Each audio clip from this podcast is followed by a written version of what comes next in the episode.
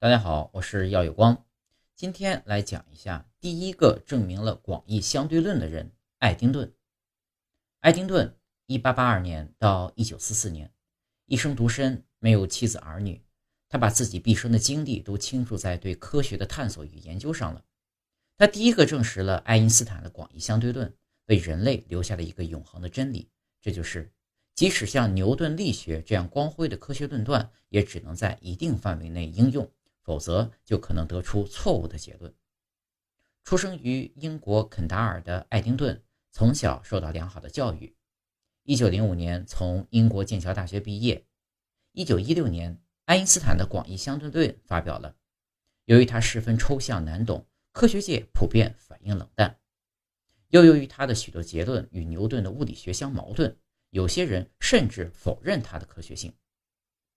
当时真正理解相对论的科学家很少，爱丁顿是其中之一。他知道只有实实在在的观测材料才能成为最有力的说服武器，才能说服科学界。1919年西非发生日全食，为爱丁顿提供了这个机会。他及时组织了2个日食观测队，并亲自率领一个队进行观测，首次发现了爱因斯坦所预言的现象。正是这一发现轰动了科学界，广义相对论因此得到公认并大放异彩。